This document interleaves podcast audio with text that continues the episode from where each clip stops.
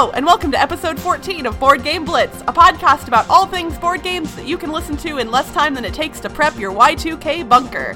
This week, we'll be discussing games we've played recently, like A Feast for Odin, Karuba, and Betrayal at House on the Hill, Widow's Walk.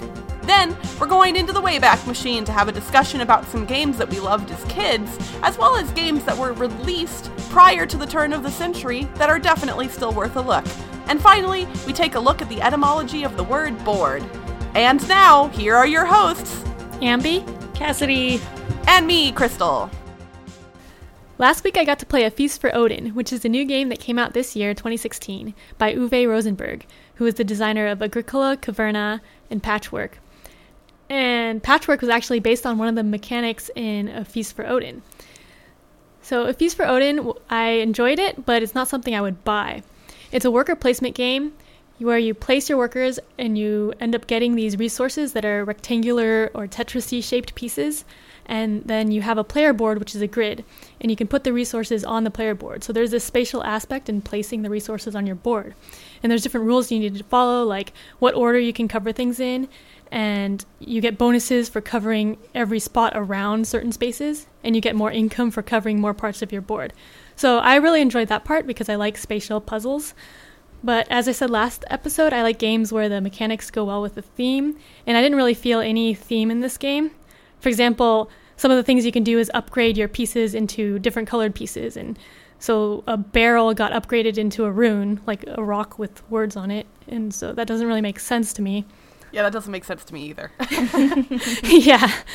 So there, there's lots of different ways to get points and lots of different things to do, but for me, everything felt a little disconnected. And also, it's a little more forgiving, or a lot more forgiving than Agricola. So in Agricola, it's known for being really hard to feed your workers. But in A Feast for Odin, the harvest is automatic, so you just get food, everyone gets food, and it doesn't feel as fulfilling to me because I didn't have to work hard to get that. I just get it automatically. So I like games where you have to work hard to get your um, rewards. I kind of wish I could just get food automatically. yeah, yeah, yeah, that would be great in real life. yeah, I'm just but gonna, in a I'm game, gonna, I want to work. I'm gonna stare at my front door right now and will a pizza to appear. So then another part of Feast for Odin is there's cards that you draw that you can play to get you bonuses for different things. So I got really lucky that the cards that I got worked well together. There's part of the game is you get ships and you can go raiding and I got cards that gave me bonuses for building ships and for going raiding. So that worked well together. But you can also get unlucky in the card draw, which could be a turnoff for some people. And some combos might be better than others. But because of the cards, there's a lot of variety in the game. So I've only played it once, but I can see like it could, there's a lot of variety and there's a bunch of different things you can do, and they all give you points. So if you like games where there's a lot of options and you can get a lot of points, then you should try it probably. Yeah, I really want to play it. Like, really want to play it. So. All right, well, I'm going to go in like the entire opposite direction of difficulty and talk about Karuba, which is a Haba game. Yay, Haba games. I'm going to be living with you forever soon ish. so, Karuba is a tile laying game that has a really interesting bingo element. Each person has their own board, and each person has people and temples in four different colors. So you have a person and a temple of one color and another color and so on and so forth. One player is designated the number caller so they don't see their tiles, they like draw them from a face down pile. And then everybody plays the tile that has the same number on it. And you can put it anywhere on your board. And the goal is to get your little person of, say, the yellow color to your little temple, which really looks like a pile of poo.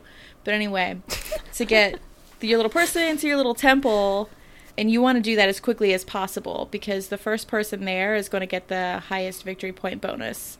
And subsequently each person that gets that color later is going to get a lower victory point goal at the end of the game is to have the most victory points. There are also tiles that have little gold pieces on them, and those are additional victory points if your little guy lands on those tiles. And that's Karuba in a nutshell.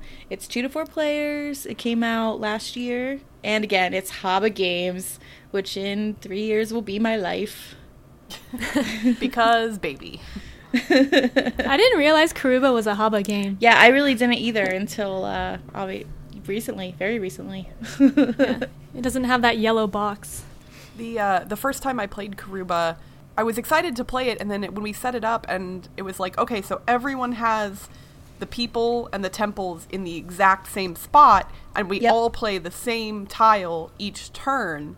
I was kind of like, really? Like that seems too similar, and it's interesting to see how differently different people approach the game and where they place those tiles. Because even though you're going for the exact same people in the exact same places and you have the exact same tile to play i don't think i've ever seen two boards that ended up like incredibly similar at the end of it. Like obviously there are some tile placements especially toward the beginning that end up being similar but it's it's a very cool game and for a light game it's really enjoyable. Yeah. I made like the biggest mistake ever in the last game I played, and somehow basically cut my board in half with um, a line that I couldn't get across. like, so I couldn't move my people from the left side of the board anywhere to their temples that were on the right side of the Oh, board. no. I was like, how? What? Why did I? How did I even do this? I was so upset with myself. I almost just like gave up on the game entirely. oh But I really like Karuba. I just was dumb. Well, as I've mentioned before, I started playing board games back in 2007. Well, modern board games. And one of the first games that I was ever introduced to was Betrayal at House on the Hill, which was a 2004 release from Avalon Hill for three to six players. And now, 12 years later, an expansion to this game was just released in October. So, just in case you aren't familiar with the base game, in Betrayal, players take on the roles of characters who are exploring a spooky, multi level house, and they're encountering different events, and they're picking up items, and they're discovering these creepy omens. And at a certain point in the game, it changes when the haunt is triggered. And that usually turns one player into a traitor against the rest of the players. There are some haunts that are different where everyone is together or some other weird scenarios, but generally it's one against all at that point. The base game contained 50 different haunts that could occur, so the replayability was actually pretty high. But it's been out for 12 years now, so people who really like the game generally have seen all the haunts. And part of the fun is not having complete information, because once you know exactly how the haunt works from both sides, it's usually not as much fun. Um, and a new expansion just came out called Widow's Walk, and it adds new room tiles, it adds new cards to all of the decks for the game, and it adds another 50 haunts, which were written by a really wide variety of people, both within and outside of the board gaming hobby. So I found that pretty interesting. Uh, most notably for me is uh, Pendleton Ward, the creator of Adventure Time, wrote one of the haunts, and I think that's super cool because I love Adventure Time. So I haven't run into that one yet, but I'm looking forward to it. The new room tiles are really good. They give you additional ways to boost your character's stats. They give you better ways to navigate through the house. And the new cards are interesting. They have some cool items with some neat abilities on them.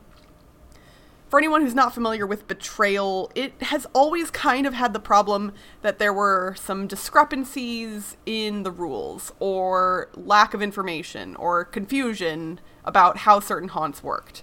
And because the game is fun and it's different, I think people kind of forgave those facts, including myself. I love the game even though I know that those flaws exist and they sometimes bother me. Like the trader will read one book and the rest of the group reads from a different book and everyone's given incomplete information, but sometimes that information is more unclear or incomplete than it should be. And that leads to some frustrating experiences, particularly for anyone who's new to the game.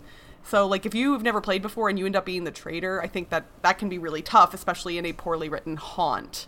Um, and I was, truthfully, very excited about this expansion because I have to imagine that uh, Mike Selinker and Rob Daviau and all the people who were involved in the original game were aware of those issues. And I optimistically thought they would avoid those issues in this new expansion. And while I have not played most of the expansion or most of the haunts in the new expansion yet, so this could be entirely incorrect. uh, based on my current experience with the expansion, as well as what I've heard from others online, they didn't fix it. They didn't fix it at all. In fact, it's kind of worse, and that really bums me out because I love Betrayal a lot, and I'm still gonna play it. So that's that does say something. But the yeah, the rules they they're not good. They're not good at all. And that's really frustrating because the stories within these haunts are interesting. The concepts within them, the characters and the experiences are nice and cool and fun and interesting, but if the mechanics aren't clearly explained, then we just sit there with our heads in our hands going, ah, crap, how does this work? Well, I don't want to cheat, but I don't know if I'm allowed to do this or not. Like, I genuinely had an experience where I told, I was the traitor and I told the other, I'm not going to spoil any of the haunts for you guys, because really it's fun discovering them for the first time. But I told the good guys, I said, here's the deal. I want to do something. The book doesn't tell me whether I can or can't do it. I think I can, so I'm going to. But I want to let you guys know I don't actually know if this is allowed or not. And they were fine with it, but I feel bad not knowing. So I'm going to play some more haunts. I will possibly provide an update later on if things change. But and I hate being a downer on this game because really it's it was one of my first modern board games. I own it. I still like it. I will still play it.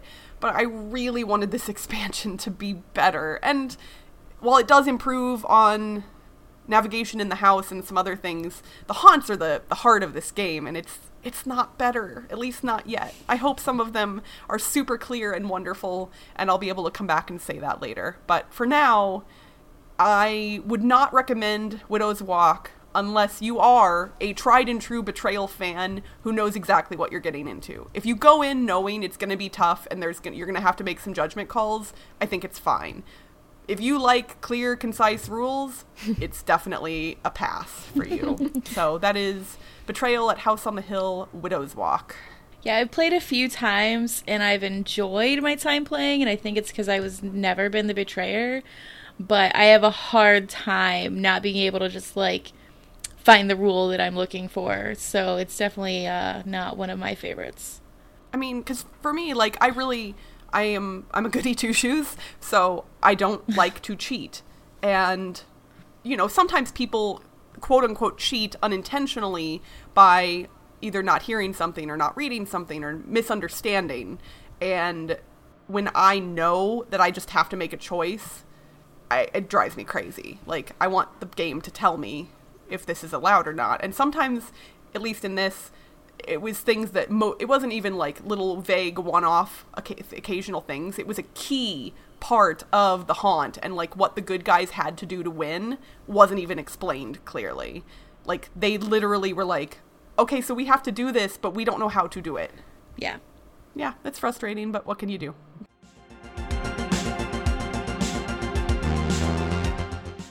For this week's thematic game segment, we wanted to hop into the Wayback Machine, as it were, and travel back in time. A time when things were simpler, when there was no Kickstarter, there weren't thousands of games being released every year. And I can't believe that that's an accurate statement. That's not even hyperbole. Literally, thousands of games come out nowadays. that's crazy. So, we wanted to talk about games that came out prior to the turn of the century that are still really good and that if you haven't played them or you haven't even seen them sitting around because they're not the new hotness, you should seek them out because they're awesome. So, Ambi and Cassidy, what are some of your all's favorite, well, favorite games that came out prior to the year 2000? Uh, I really like Bonanza. Bonanza is probably still one of my top 10 favorite all time ever games. Bonanza's a lot of fun. Yeah, it came out in 97 love that bean game. I mean, because it's a card game, it's simple, it's quick, it's easy to teach. Uh, and until you tell everybody they can't change the order of the cards in their hand, and you watch Magic players freak out. that literally happened to my husband because he's a Magic player, and mm-hmm. yeah, knowing that he can't shuffle the cards around in his hand was like, ah. I think it's a great intro to hand management. That's a good point. Yeah. One game that I like that came out in the 1900s is 1830, So I've already talked about 18xx games before, but 1830 came out in 1986, and a bunch of 18xx games came out after that, and pe- they're still coming out with new ones. But 1830 still holds up, and I enjoy it a lot. This is again my lack of knowledge about 18xx games, but what when was the do you know when the first 18xx game was released or if that is like kind of the first big one? I think 1830 was the might have been the second one. The first one was 1829, I think, which came out in 1974. And then 1830 was the most popular one, and 1829 kind of died out. Okay, so 1830 kind of knocked it out, knocked it into obscurity to some degree. Yeah. It said, "Forget you, 1829. It's all about 1830." Yeah. it's a bigger number, so. I okay, so a few episodes ago we talked about our shame games, uh, games that we've never played before, and one of the games that we mentioned that all three of us had never played was El Grande, which came out in 1995. So it is a pre 2000 game, and it is a classic, and it is a beloved game by a whole bunch of people. And I finally got to play it, so that's super exciting. And I have to say, even with kind I mean, admittedly, it's not like people are talking about it on a daily basis, but there's a decent amount of hype considering that game is now more than 20 years old and it's still very highly rated on Board Game Geek. People do still talk about it, they do still play it, and all of that is completely justified. That game is super awesome. So, the three of us are maybe going to have to play that at MeepleCon in March cuz I definitely want to play it again. And to me, it is one of those games that the mechanics are strong enough that even people like me, who are generally more thematic gamers, can get a lot of enjoyment out of it because it's just a really well made game. Hmm. So, those are a few games that are pretty awesome that came out pre 2000, but not all of the gaming that we did pre 2000 consisted of awesome games because we were kids. Well, I mean, technically, I was a teen at the end of the. I, I started my freshman year of high school in 1999, so. Uh, but a good part of my childhood was in the 80s and 90s, and I played some games that were not awesome, but that I still have fond memories of. um, I've t- we've talked about a decent number of dexterity games um, on our podcast before, and a game that I really liked as a kid that I would that is definitely a dexterity game is something that I pretty much have never it fell off the map completely, and that is Arch Rival. Arch Rival came out in 1992 and it was published by Parker Brothers, so that is not super surprising. It is a mass market game. Basically, you like built this arch out of these little hollow bucket pieces, and then you had to roll two dice and put these cool see-through neon weird shaped pieces into different buckets in the arch and whoever knocked it over lost. So, kind of similar to your Jengas or Kerplunks or stuff like that. Um, not, you know, not a lot of strategy there, obviously, but you could, like, make people put stuff in specific colors and things like that. The neon pieces were pretty cool looking, but yeah, I don't. I guess there's just better dexterity games that exist now, so that's probably why that one didn't stick around. But as a kid, I really liked it. Yeah, I used to play a lot of family games with my family when I was a kid, like the classics Monopoly, Clue, Pictionary, Risk. But my favorite game when I was like two or three was The Little Mermaid, which is a terrible game, but I really liked it. it it's based on the Little Mermaid movie, and you just spin and move, and if you land on certain colors, you like you get to move Ariel up, and you want to move her up to become a human, and that's it. Um, and I would always make my family play it with me. It's like she's escaping the water, right? Because she's moving up Yeah. out of the water. Yeah, um, but it, it's all it's it's kind of like Chutes and Ladders where you just like spin, Spin and, and move, move. and that's it. But I really liked it. If you were at a thrift store, say next week, or at a you know a board game convention where people had some games for sale and there was a copy of it available for a cheap price, you know, obviously not a lot of money, uh, would you pick it up? I don't know. I'm So not sure if my parents still have it. That's how that's how I got my copy of the Omega virus is when I was home visiting my parents for like the holidays at one point after I had moved away. I was like, I wonder and I went and looked in like the basement closet where like everything goes to, you know, die forever. And I was like, It's here. I was so excited. Um, one of my fondest gaming memories as a small child is playing the memory little card game where you're literally just flipping over things and trying to find matches. But I used to play this with my aunt for hours when she'd come into town, which wasn't frequently because she lived out of state. So I have very, very fond memories of that game, even though there's literally nothing to it. But it came out in 1959. Um, they're still making versions of it even now, which is crazy.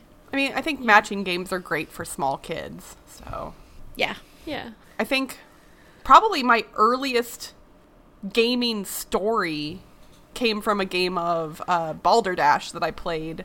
It was me and my sister and my best friend and her best friend who happened to be sisters as well, so that worked out well. And in Balderdash, you're making up fake definitions to real words that nobody would know the definitions of because they're ridiculous. Although I wonder if at this point in my life I might know more of them, but who knows?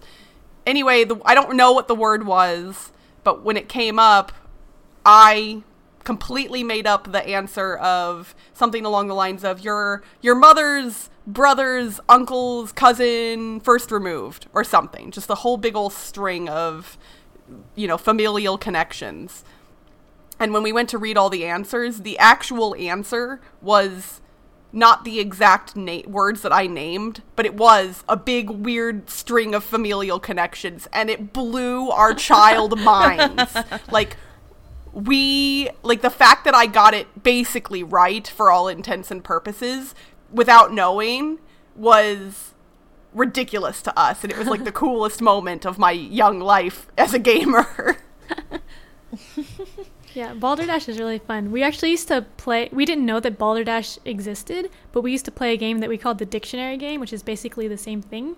And we would take our dictionary, our big, huge dictionary, and then pick a word from it, and that person would be the one who knows the word, and everyone else would make it up. That was really fun.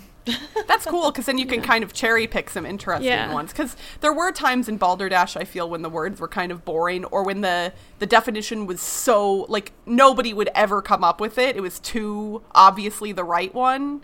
So doing it from a dictionary actually sounds pretty fun. Yeah. I have a really fun story from gaming in before, you know, the 2000s. Uh, in middle school, I had to give a presentation on a book that I read.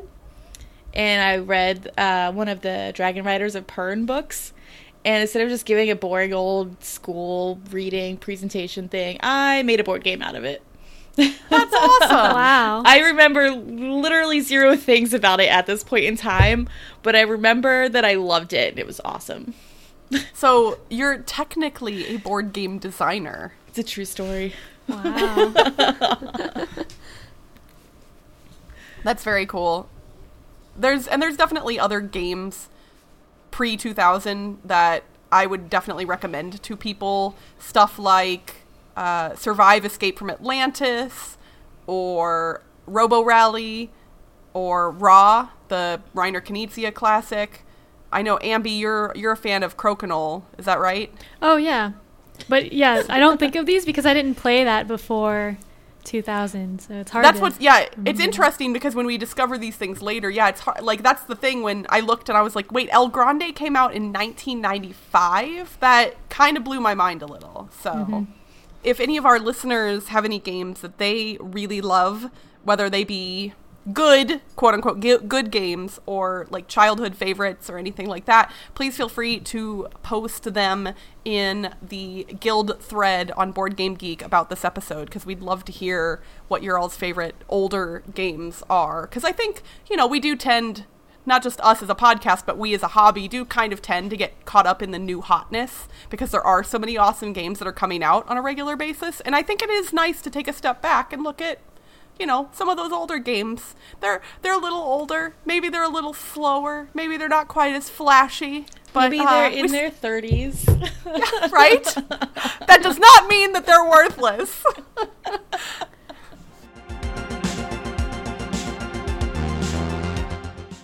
For today's board game etymology, we're going to examine the origins of the word bord. Board is a Germanic word that comes from the Old English word board, spelled B O R D, meaning a plank or flat surface.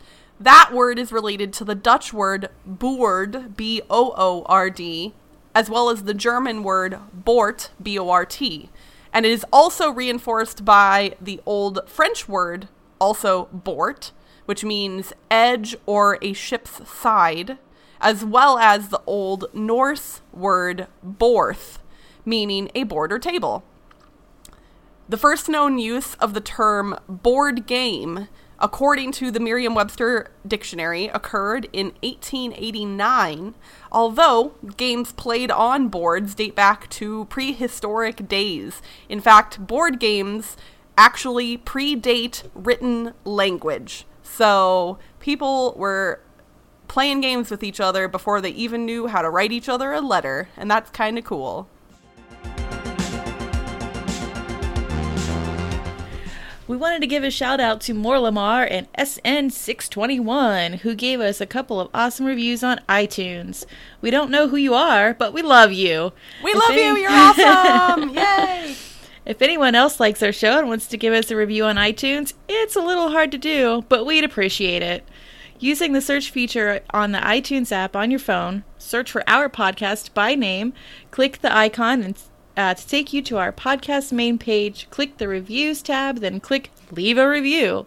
Positive reviews help make our podcast more visible to others, so we greatly appreciate anyone who takes the time to do this for us. You're the best! Woohoo. And that's it for this week's Board Game Blitz. Visit our website, boardgameblitz.com, to get links to all our social media pages, including our Facebook, Twitter, Instagram, and Board Game Geek Guild. Our theme song was composed by Andrew Morrow. Technical support provided by Toby Mao. Have suggestions for the show? Shoot us an email at boardgameblitz at gmail.com. Until next time, they may take our lives, but they'll never take our podcast! Bye, everyone! Bye.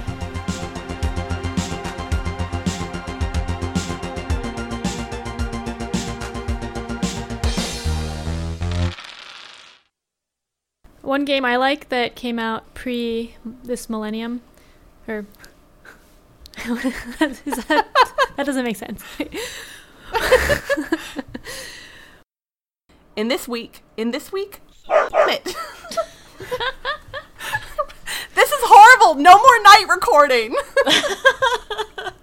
or more because Yeah. it's entertaining. All right, take three. Until next time, they may take our lives, but they'll never take our freedom. Bye, everyone. You said freedom. Bye. and you didn't say freedom. Okay, no, no, I'll start again. Uh, until next time. Now we have our blooper. and you were so into it too. You were like, freedom. Oh, I wish we had video to go along with that, just just for the blooper. Like, yeah, that would be good. That was good. I liked it a lot. okay.